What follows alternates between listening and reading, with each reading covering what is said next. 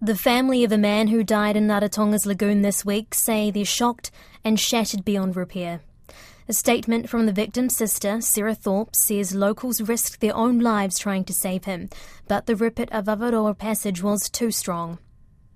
Thorpe says her brother Tony died three days after celebrating her wedding in Rarotonga. She says he was someone who loved the water and whose final wish before leaving was to swim with turtles before flying home for Christmas. Cook Islands Tourism CEO Carla Eagleton spoke to Caleb Fotheringham about the need to review safety regulations to make passages safer for visitors. Avavaroa Passage is a notorious location for loss of lives, and um, over many years uh, we have seen uh, tragedies in, in that passage. What makes it so dangerous? So, Avavaroa Passage is an opening from the lagoon into the Pacific Ocean, and with that, there are some strong undercurrents that can take you out of the lagoon and into the ocean, especially during high tides. And that has been a real critical issue with passages, not just in um, and Rarotonga, but across the Pacific. And it's an incredibly popular place for people to swim so they can swim with sea turtles. How popular of a tourist attraction is it? Swimming with the turtles and seeing the turtles has become one of the top three tours and attractions for the Cook Islands by visitors. It is a, very sought after and uh, very popular. So you've got this situation where you've got an incredibly popular place to swim with turtles, but it's also incredibly dangerous.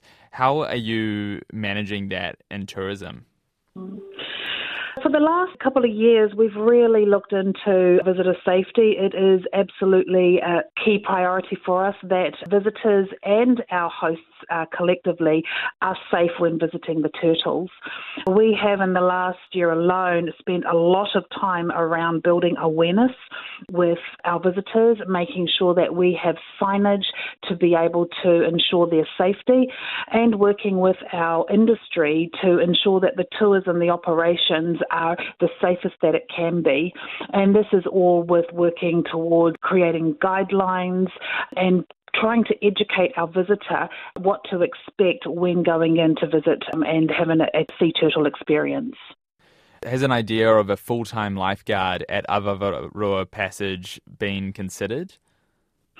There are a lot of things that are being considered right now. Avavaroa Passage and swimming with sea turtles is highly unregulated, and uh, we need to lean in on what kind of guidelines and rules that we can put into the passage that, go- that is going to keep everybody safe. So, some marine guidelines in ensuring that the sea turtles are safe, that our biodiversity remains sustainable and safe, and then our visitors need to be safe. So, there are kind of a three three key elements to ensuring all of this takes place, and it needs to be regulated. At this time, that is not the case, and so we've been working towards it. The suggestion of putting a lifeguard at the area has obviously been mooted along with a lot of other suggestions for solutions. It all comes down to uh, working together and coming up with a solution that is sustainable. And at this time, Cook Islands Tourism is working with the National Environment Service and the Ministry of Marine Resources to come up with a robust solution that is going to help us in managing safety in that area. So you mentioned a lifeguard was discussed. What other ideas have been thrown around when discussing these regulations? What we can see at the moment when we've had our discussions with the sea turtle operators is just talking around what guidelines we need to be thinking about. We've talked about having rescue boats available to rescue customers in distress. We have talked about life saving, having the people monitoring and being on guard while they are um, out in the passage.